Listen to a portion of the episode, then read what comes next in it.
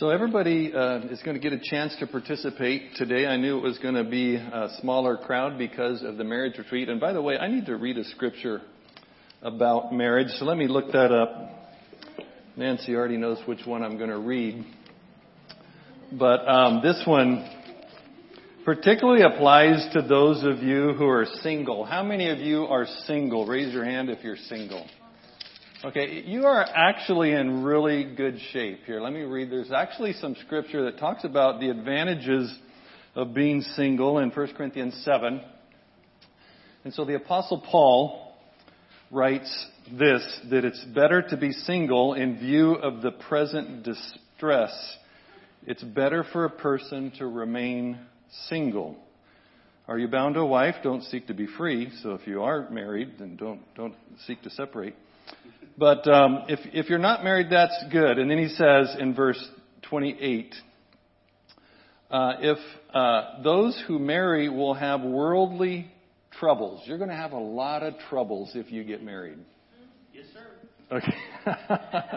and I want to spare you of those troubles.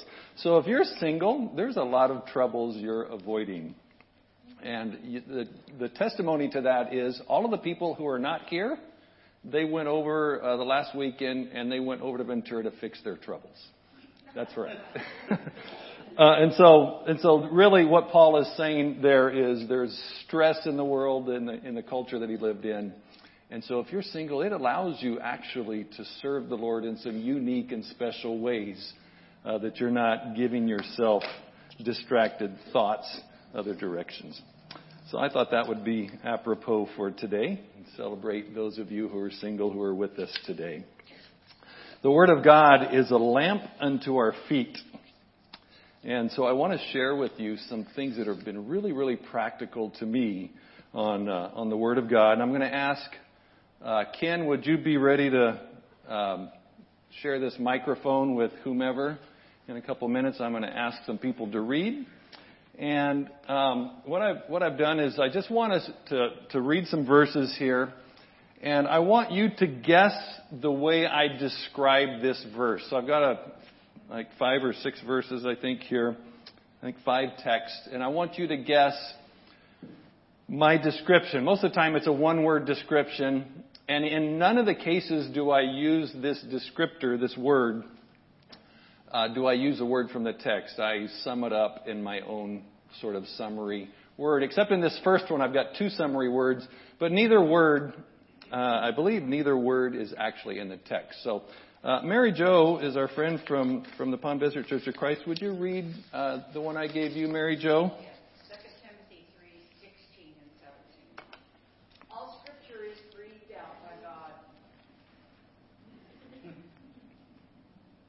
2 Timothy 3:16 and 17. All scripture is breathed out by God and profitable for teaching, for reproof, for correction, and for training in righteousness, that the man of God may be complete, equipped for every good work. And so out of that scripture, I said the word of God is, let's see if you can guess, who can guess what words I would fill in there. And this, this is my perception, so you might have a different word, but out of that scripture, I said the Word of God is two things. It's what and what? Who, who has a guess? It's what? Perfect. That's a great word, and that might fill in that blank for you, but that's not what I chose. That's a, that's a good. The Word of God is perfect. That's a good word. Alive. Alive is a good word. Complete Complete is a good word. Okay. Active. Okay. Well, here's what I put. So those are all great, and you can fill those in, but here's what I put. The Word of God is, go forward, is inspired. It's breathed by God. It's breathed out by God. It's inspired. It's God breathed and it's useful. You said perfect. You said active. Anyway, all of those words are good, but the Word of God is inspired by God. This is, this is not of human origin. This is from God Himself. And so this is the, the most special book we have because it's from God and it's useful. It makes us perfect. It makes us complete. Uh, it makes, uh, you know, it's active in our lives. So it's a, it's a great, great word. Hebrews 4.12. So I've asked Angie. So if you could pass the microphone to Angie. Angie is going to read Hebrews 4.12.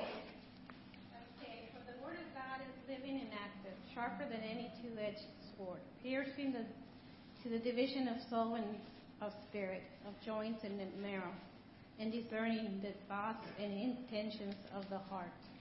Okay.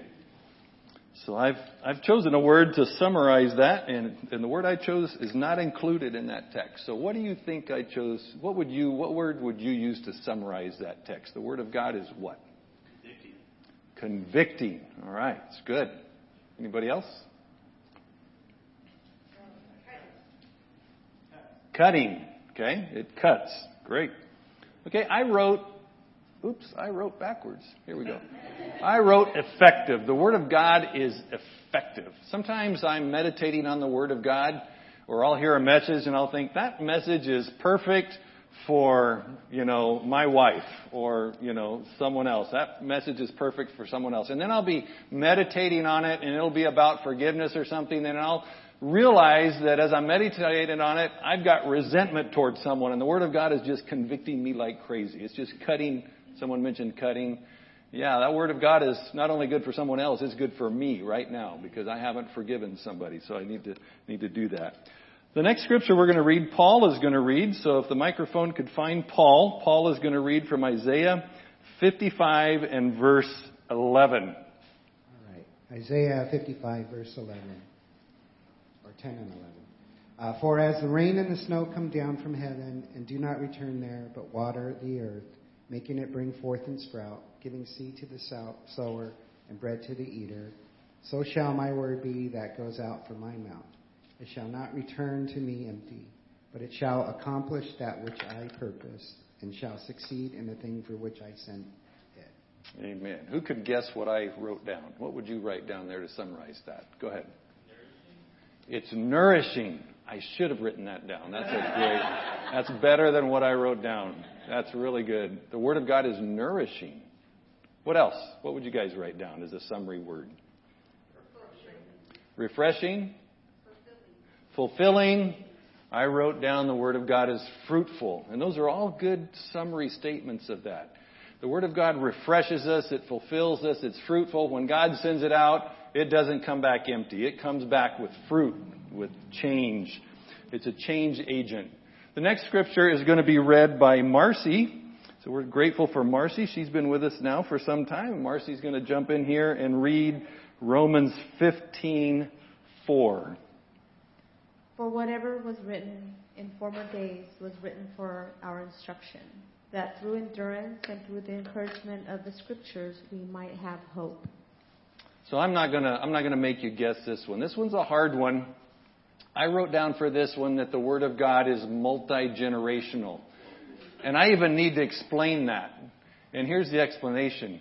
That's in Romans 15:4 and it's talking about how the things that are in the Old Testament were written. Those things that happened to Cain and between Cain and Abel for example, or the things that happened to Abraham or Jacob or or David, those things were written down for us as examples.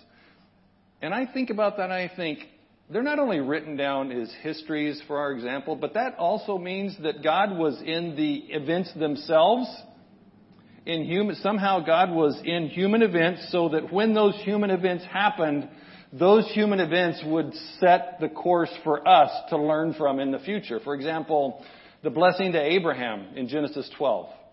Abraham was told to leave his country, and he did. And because he did, God said, Because you've had that faith, Abraham, I'm going to bless all families of the earth because of your faith. And so God was able to look, look forward thousands of years and say, Abraham, I'm going to use this episode in your life as a mold, as a pattern to encourage other people thousands of years later and to bless them. Isn't that amazing? God not only uses the word, but he used events and circumstances and situations that people went through. And for that, for us, those are both sometimes good examples, sometimes things that inspire us to go forward, and sometimes they're negative examples that we learn from those too. Let's, let's avoid those things and let's make better choices. So, the, it, in that way, it's multi generational. Like it, from one generation is able to learn from former generations. And that's the way the Word of God is. And finally, Sydney's going to read 2 Timothy 2.15. So if the microphone could be taken to Sydney. Okay. 2 Timothy 2.15.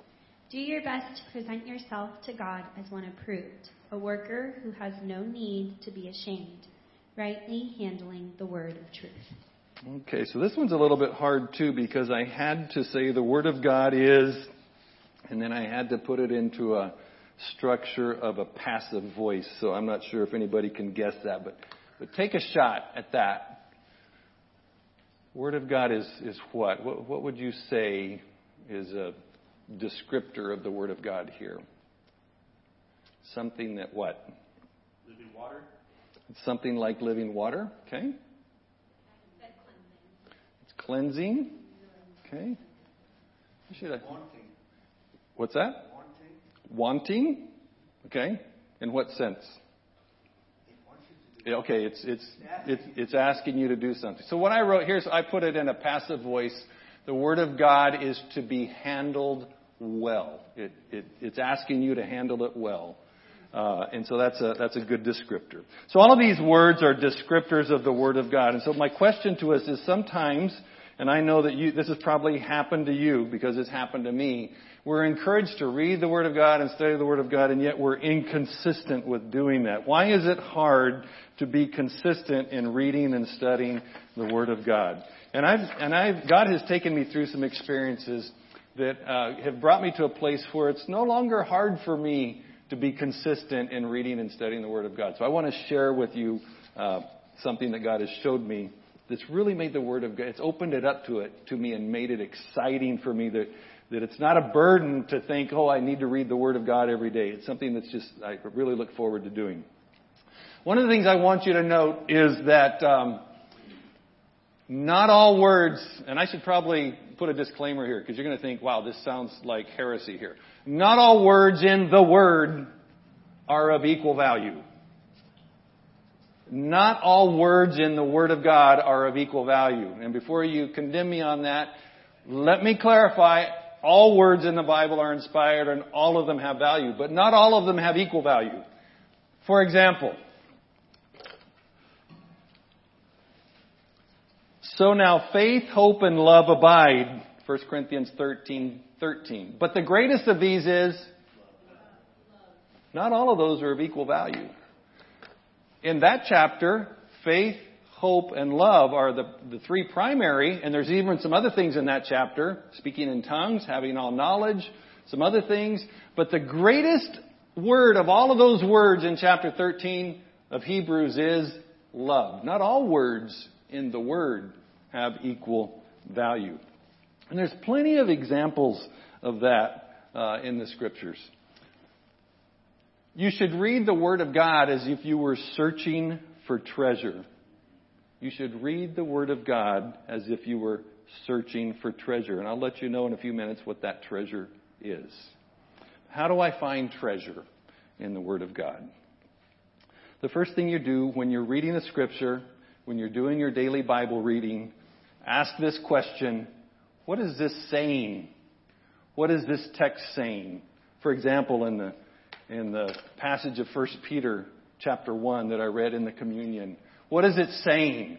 It's saying, Peter is saying, I'm writing this to those of you Jewish people who are scattered, the elect who are scattered throughout different parts of Asia. You who are chosen for the sprinkling of Jesus' blood. What is it saying? Peter the apostle is writing to some people who were scattered. Apparently, they're of Jewish origin, and it's saying something about them being sprinkled with blood. That's what it's saying. Uh, and so you ask yourself who is writing, where the person is that's writing it, who the, the players are, who the people are that are involved, and what's the scenario. In this case, the scenario was they were basically homeless. They were sojourners. They were scattered. They were living in a very itinerant way. And he even tells them in the book, you, you need to live like this place is not your home. That's what it's saying. And the next thing you ask, and that's called observation, by the way. You might want to write that down on your paper. That is called observation. So when you read a passage, simply observe what it's saying. The next thing you do when you read a passage is you ask, what does it mean? what does it mean to be sprinkled with blood? That, it says you're sprinkled with the blood, but I think that must be a metaphor for something. I think that must be symbolic of something. What does that mean? Or if you've read some of the older versions in Romans 12, it says instead of returning anger for anger, in about verse 20, I believe it is, or 25, when someone does something bad to you, instead of returning evil for evil, return good for the evil deed they do to you. If someone does something evil to you, return good back to them.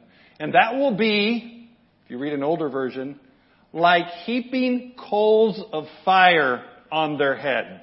You ever read that? That's what it says. What does that mean? What does that mean? If you read one of the newer versions, it will actually interpret it in a way that probably gives good meaning of that idea of heaping coals of fire. So instead of translating it heaping coals of fire, it says when you do good to someone who does evil to you, it's like heaping lots of shame on them, making them burn with shame or making them feel ashamed of the way they're, they're treating you. What does it mean? So that's called interpretation. So you read a text, you read a verse. First of all, you simply observe what it's saying. And the second thing you do is you practice interpretation. And in interpretation, you're asking, are those word pictures or are they literal words? Is there culture here involved? For example, in some of the texts in Corinthians, when it talks about women and it talks about them having a head covering, I believe some of the culture of the day was that if a woman had her head shaved, it was as if she were a woman off the streets, maybe a prostitute. And so head covering or hair on her head was symbolic in the culture of having a husband and living in a submissive relationship, uh, uh, him as a leader in, in the family. And so that's kind of what it was equated to. So if she shaved her head in that culture, it would be like saying, I have no husband. In fact, I am available.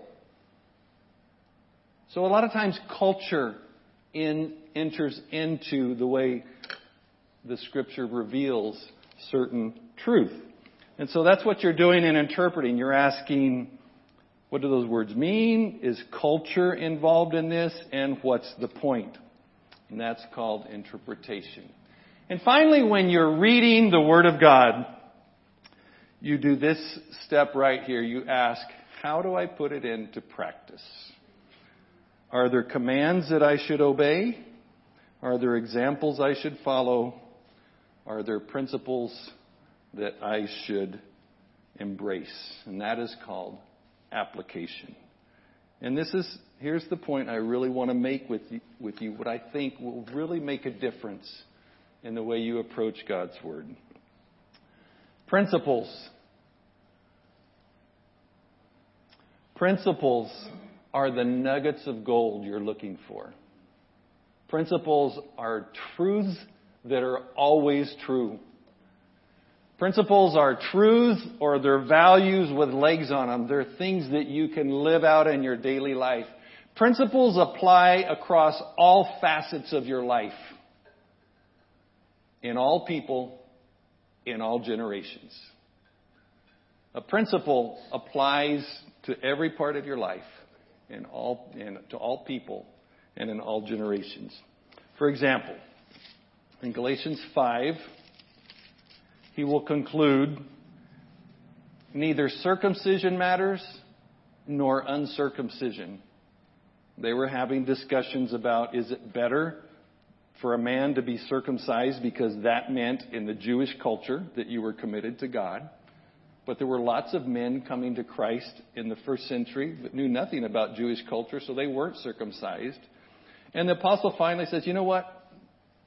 Circumcision even though it was part of the Old Testament and it has some value, it really doesn't matter. Neither circumcision matters nor uncircumcision matters. What really matters is faith working through love. That's a life principle. You know what pro- the problems of a lot of churches are? They get stuck on a certain example or a certain command, and this is what we're known for. Maybe it's washing feet. Jesus gave a command in John 13 wash each other's feet. Maybe a church gets stuck on every time we assemble, we're going to wash feet.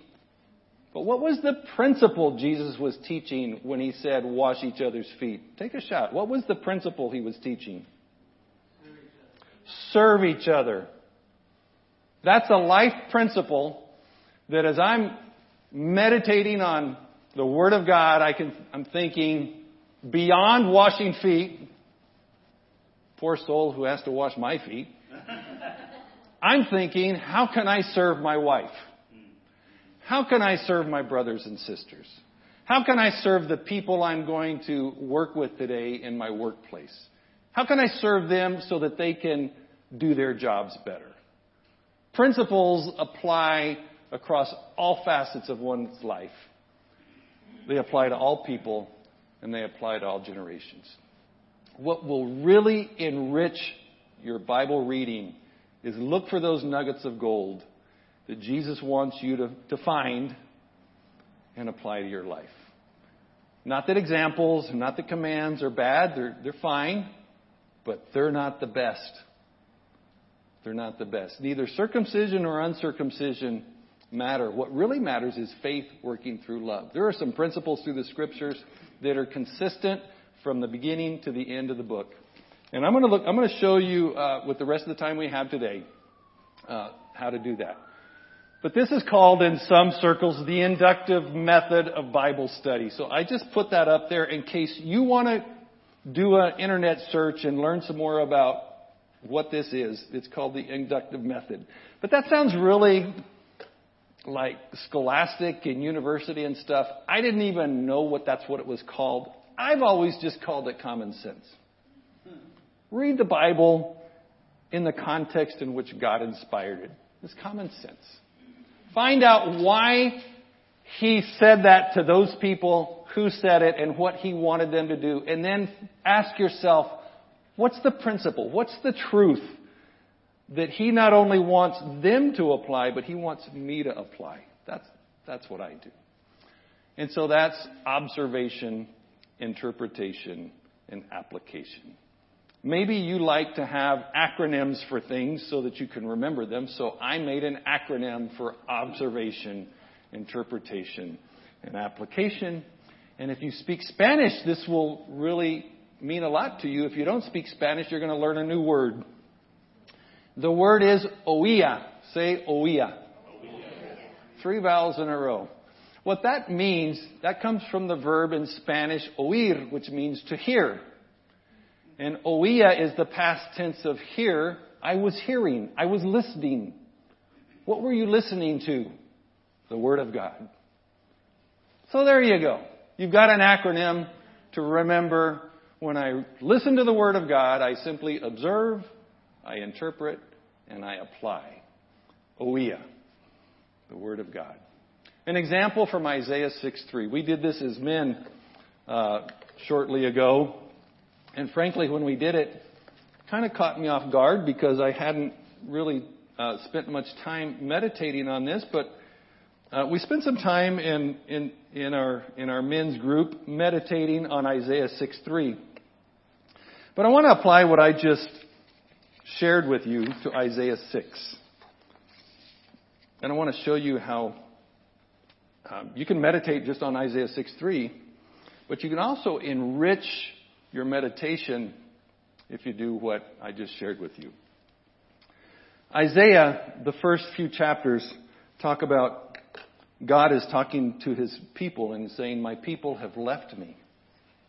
Jerusalem and Judea, which in that time was, was kind of the focal point of God's people, uh, they've left me.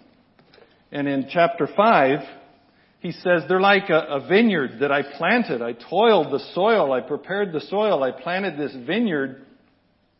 And my vineyard started to grow, but when it started to grow, all it did was produce wild, sour, useless grapes. So I know what I'm going to do. I'm going to dig up my vineyard and get rid of it. Judgment. God, out of love, planted a vineyard, but now he's getting rid of it.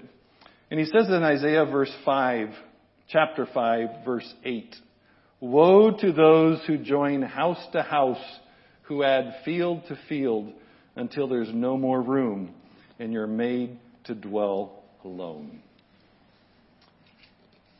Some people in their time, all they thought about was amassing more and more wealth. That's what God's people were doing. They were buying into the culture of amassing fortunes through real estate. If I can just make my house bigger, if I can buy more houses, if I can add more and more real estate, then I'll be happy, then I'll be secure. What did they discover? The more and more real estate they added, the bigger and bigger house they got, the more and more the empty the rooms were. Fewer friends and family they had. They spent all this time working and amassing and had no one to share it with. I'm sure glad that doesn't happen in our culture. Aren't you? I think there's a principle there to apply. That wealth and amassing whatever it is, material things, they're not going to bring you happiness and they're not going to please God. God has a bigger purpose for you. Or woe to those, verse 11, chapter 5, who rise early in the morning that they can run after strong drink and tarry late into the evening as wine inflames them. Or verse 22, woe to those who are heroes at drinking wine and valiant men who mix strong drink. They had a problem with alcoholism. They had a problem with making strong drink and alcohol as the center point of their social gatherings and their parties. They got together to drink together and mix all of their, small, their, their drinks and play their music, it says in, in verse 17, I'm sorry, verse 12. They have lyre and harp, tambourine and, and flute and wine at their feasts. They don't regard the deeds of the Lord or see the works of His hands. I'm sure glad we don't have a problem in our culture and our society with alcohol. Aren't you glad? That's their problem. Or is there a principle there for us to learn about indulging and overindulging in food and drink and looking for happiness there? And then he says in verses 18, Woe to those who draw iniquity with cords of falsehood who draw sin as with cart ropes, who say, Let him be quick, let him speed his work that we can see it. So those who, who use uh, their position and their power to deceive, that was happening back then, certainly as part of our society. Anyway, what is going on then in Isaiah chapter 6? When we get to Isaiah 6, that's the context of Isaiah 6. And in Isaiah chapter 6, here's what happens. There's three principal people involved. God, the seraphim, and Isaiah. And here's what it says. In the year of King Uzziah that he died, I saw the Lord sitting on a throne, high and lifted up, and the train of his robe filled the temple. Above him stood the seraphim. Each had six wings. With two he covered his face, with two he covered his feet, and with two he flew. And one called to the other and said, Holy, holy, holy is the Lord of hosts. The whole earth is full of his glory. And the foundations of the threshold shook at the voice of him who called, and the house was filled with smoke. And I said, Woe is me, I'm lost. I'm a man of unclean lips, and I dwell in the midst of people of unclean lips for my eyes have seen the King of the Lord of hosts. Then one of the seraphim flew to me, having his hand, in his hand a burning coal that he had taken with the tongs from the altar. And he touched my mouth, and he said, Behold, this has touched your lips. Your guilt is taken away, and your sin is atoned for. And I heard the voice of the Lord saying, Whom shall I send, and who will go for us? Then I said, Here am I. Send me. And he said, Go and speak to the people. God is in the temple. The temple was the focal place of worship in the Old Testament. The temple is filling with smoke, but, but Isaiah is seeing God in the temple, above the temple, and it's filling with smoke, and above the Lord, who is on this exalted throne, and all of this smoke filling and creating really reverence and fear in Isaiah, there's these seraphim that are flying above the Lord. Seraphim are like mighty angels, any one of which can destroy entire armies. And these seraphim, we don't have a number here, but there's more than one. They're flying over, hovering over the Lord, and they have six wings each. With two of their wings, they're covering their eyes. The idea is that the Lord's holiness, His greatness is so great, they've got to cover their eyes.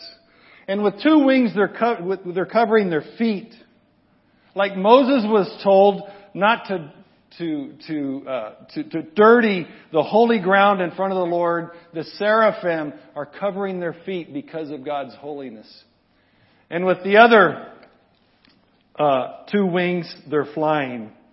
So they're flying over the Lord and they are, they are shouting in a loud voice to one another, the seraphim are, Holy, holy, holy is the Lord God Almighty.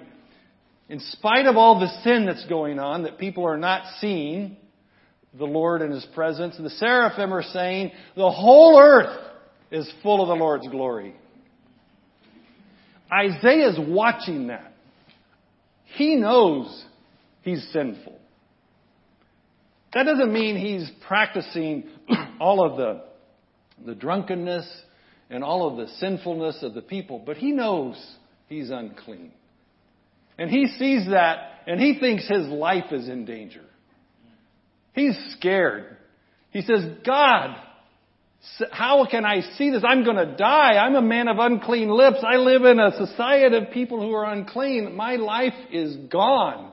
And at that moment, one of the holy seraph, one of the seraphim who are defending the holiness of God go over to the altar, which is in front of the temple, grab one of the coals out that's burning hot and take it over and touch Isaiah's lips and purify him. A symbol that God purifies those who are humble before him.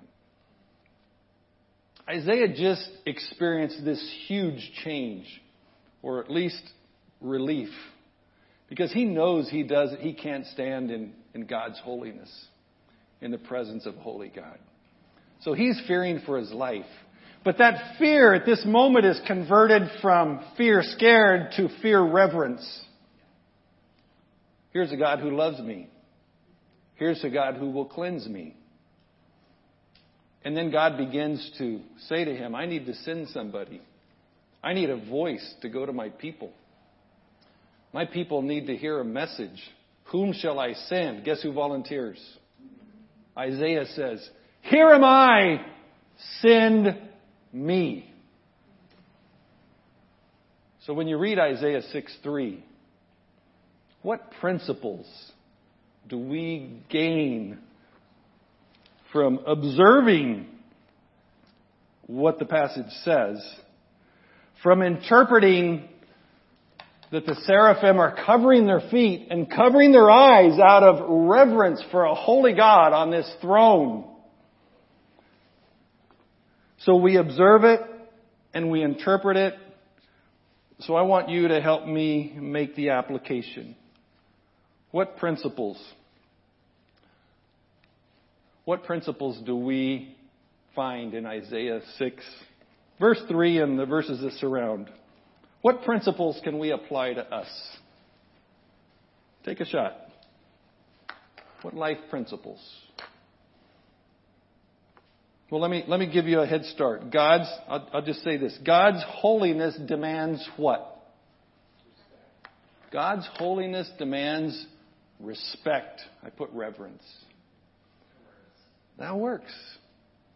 Uh, when we are meditating on the great, when, when, you're walking around this evening or tomorrow at, at, at the uh, at, when the sun comes up, which I guess is going to come up an hour earlier now, right?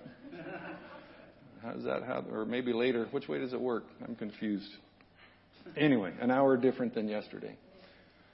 uh, an hour later. When the sun comes up and you see the beautiful sky and the way it comes up, the earth is full of the glory of God. And hopefully your heart will be drawn to the Creator and you will, it will eh, embolden, or will fill you with respect for the great Creator who gives us every breath we breathe. So one of the principles I learned from Isaiah 3 is God's holiness demands respect. Anybody else have a principle from Isaiah 6 that you've thought of? Humility. Humility. You nailed it right there. God purifies humble people. None of us deserve to stand before a holy God, and yet God has said, if you will humble yourself before me, I will exalt you. Humble yourself before the Lord. God purifies the humble. And so when we see a holy God, we look at this and we realize through Jesus Christ, God has said, I just want you to purify, be purified through obeying the gospel. And we through faith are baptized into Jesus Christ. God purifies us. Is that new with our generation? No, God's been doing that with all generations since Isaiah and before. He's always had a heart to purify the humble. And the third principle I put down here is God's holiness inspires us to His mission and to be His messenger. When you witness the holiness of God like Isaiah did, at first you might feel like your life is in danger, but then you realize because you've come with humility before Him, He purifies you. And after you realize how great that is, the only thing you can think about is being His messenger. God, here am I. Send me. I'm ready to go. Do you have a message for your people? In Isaiah's time, he had a message for Judea, for Jerusalem. He has a message for the people today. When we see the holiness of God, we appreciate what He's done for us. We say, Here am I, send me. So I want you to think about when you do your meditations, it's not complicated, uh, but just look at the context, look at what, just observe what God is saying to whomever it is, through whomever it is. Allow yourself to look for those nuggets of gold Allow yourself to look for those principles. The commands, the examples, those things are great, but look for those principles that are eternal. And it will actually, it will absolutely uh, thrill you when you discover those and you're able to start applying them across all parts of your life and help others see them as well. Steve is going to uh, lead us in a song right now, and uh, but first I'm going to pray. And so let's, uh, let's pray and then we'll be ready to sing with Steve. Father, I, I thank you so much for the way you lift us up. Knowing that you're a holy and perfect God, there's so much imperfection and so much lack of knowledge of you in the world, and yet the earth is full of your glory. People have no excuse. Everything evidences a creator who, who created design, and we live within the design that you created. We depend on everything for, from you, our next breath. We depend, we depend on you for everything, Lord. The functioning of our bodies. Uh, if any, any one thing stopped happening because you just decided you weren't going to maintain the, the way things work, we, we would lose our existence. And yet you maintain that. All things exist in you. So we thank you for that. And we thank you for purifying us, and we thank you for sending us on your mission. May we, like Isaiah, say, after we consider your holiness, here am I, send me.